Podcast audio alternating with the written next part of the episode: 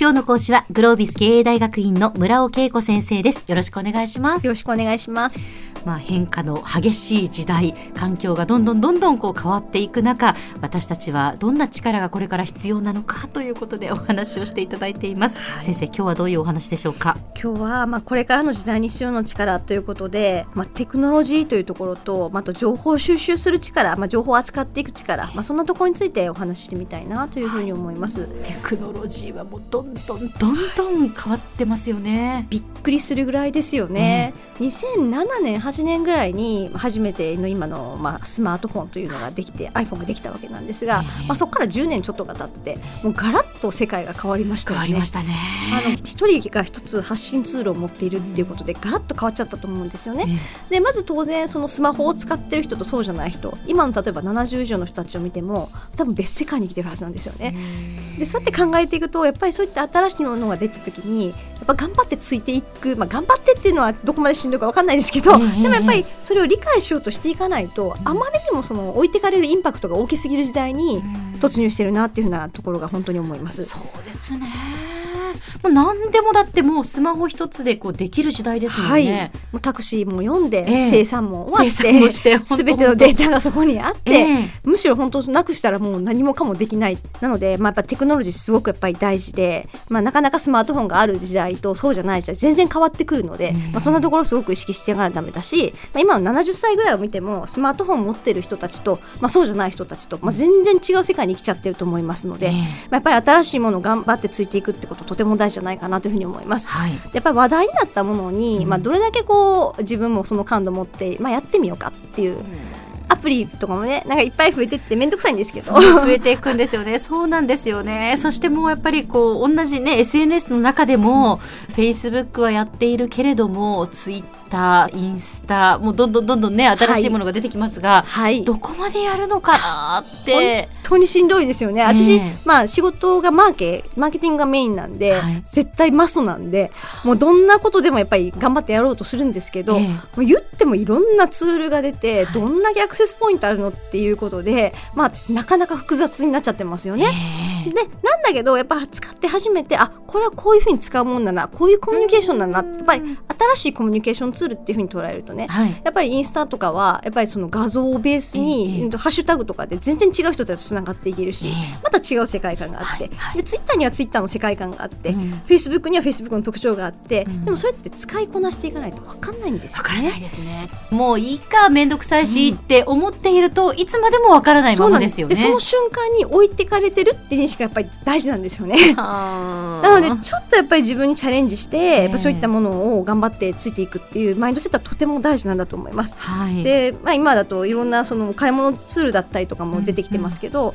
なんかうまく使っていくと生活コストが半分ぐらいになったりとか、まあ、そんなのもやっぱりあるので、まあ、やっぱり賢く生きるためにも使っていくこと大事だと思います。はい。で同時にやっぱりそれによって情報収集力が全然変わってくるわけですよね。ええで先日あのなんかテレビでやってたんですけども今のアメリカの18歳から29歳がニュースをどこで撮ってますかみたいな調査をしたところですね、なんと36%が SNS ではい。ニュースウェブサイトが27%、ええでこれ足すともう6割65%とかなんですよねはい。そこでちょっとショックだったのが新聞が2%みたいなそんな数字が出てたんです。そうですか。でそうするとやっぱりその情報収集がかなりある意味偏ってきてるとも今度これ言えるんですよね。うーん確かに自分がすごい関心を持っている領域は SNS を追っとくと、うん。多分テレビとか新聞って半日遅れだなって私は結構思っちゃったりとかするんですがまあ早いですよね。やっぱはい。ネットってね。ネット早いです。だから、はええその部分はすごくいいんですが一方で一番怖いのは SNS とかネットニュースっていうのはどんどん自分用にカスタマイズされていくので、え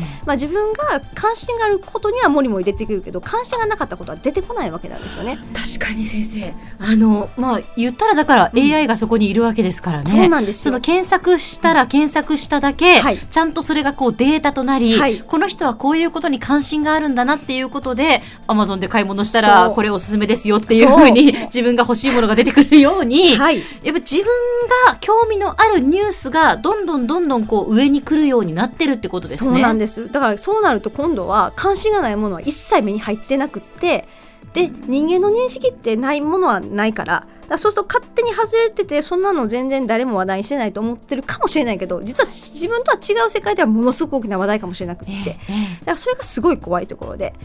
で今までの新聞だったらねやっぱり紙面があって、はい。すごい関心がある。面もあれば関心がない面もあればっていうことで、ええ。でもそれでも一応目は通しましたよね。だこんなこと起こってんだなっていうことを、まあ、世間一般の全体バランスを一定のバランスを持って、まあ、これも当然新聞各紙によっていろんなカラーがあるんで違うんですが、はい。厳密に言うと。でもやっぱりもう少し広い範囲を見れたわけなんですが、まあ、明らかにその時代とは変わっていてかなりこうバイアスかかってきてるってことはやっぱ強く認識しとかないとだいぶ見誤る時代なんじゃないかなというふうに思いますですね。。それはやっぱり知っておくっていうのは大事なことですね。はい、だからそういうメディアだということをやっぱりそええのメディアというものの特性も今の時代よく見ていかないとダメだということなんですよね。はい。でそれは同時にやっぱり情報を扱っていく力にもやっぱりつながっていくので、うんうん。とまあ、最近よく話題のなんか意図を持った悪意のあるニュースだったりとか、ええ。いわゆるフェイクニュースってものだったりとか、でそれをすごく悪気なく拡散してる人って見かけますよね。うん。なんかこうよくこれリツイートしてはるなと思うわけですが。ですねはい。それってそんなバカなと思った時に本当なのっていう一時データにしっかりと当たりに行くみたいな癖があればそんなこと絶対しないと思うんですが、はい。な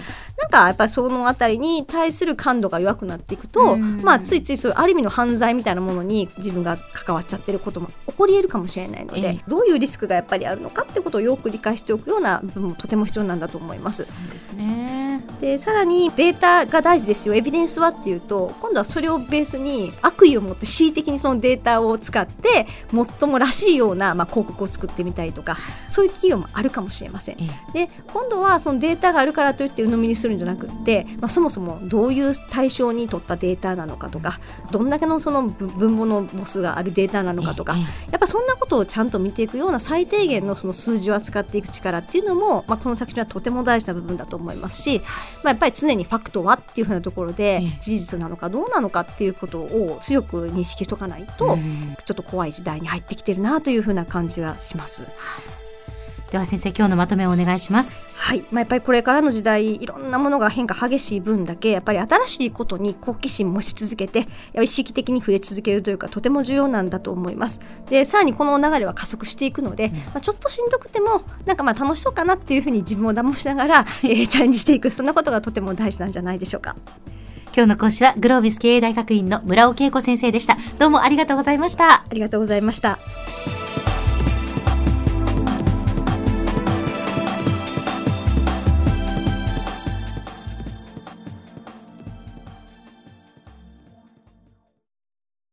QT プロは通信ネットワーク、セキュリティ、クラウドなど QT ネットがお届けする ICT サービスです。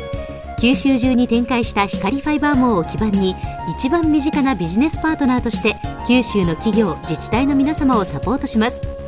詳しくは QT プロで検索を。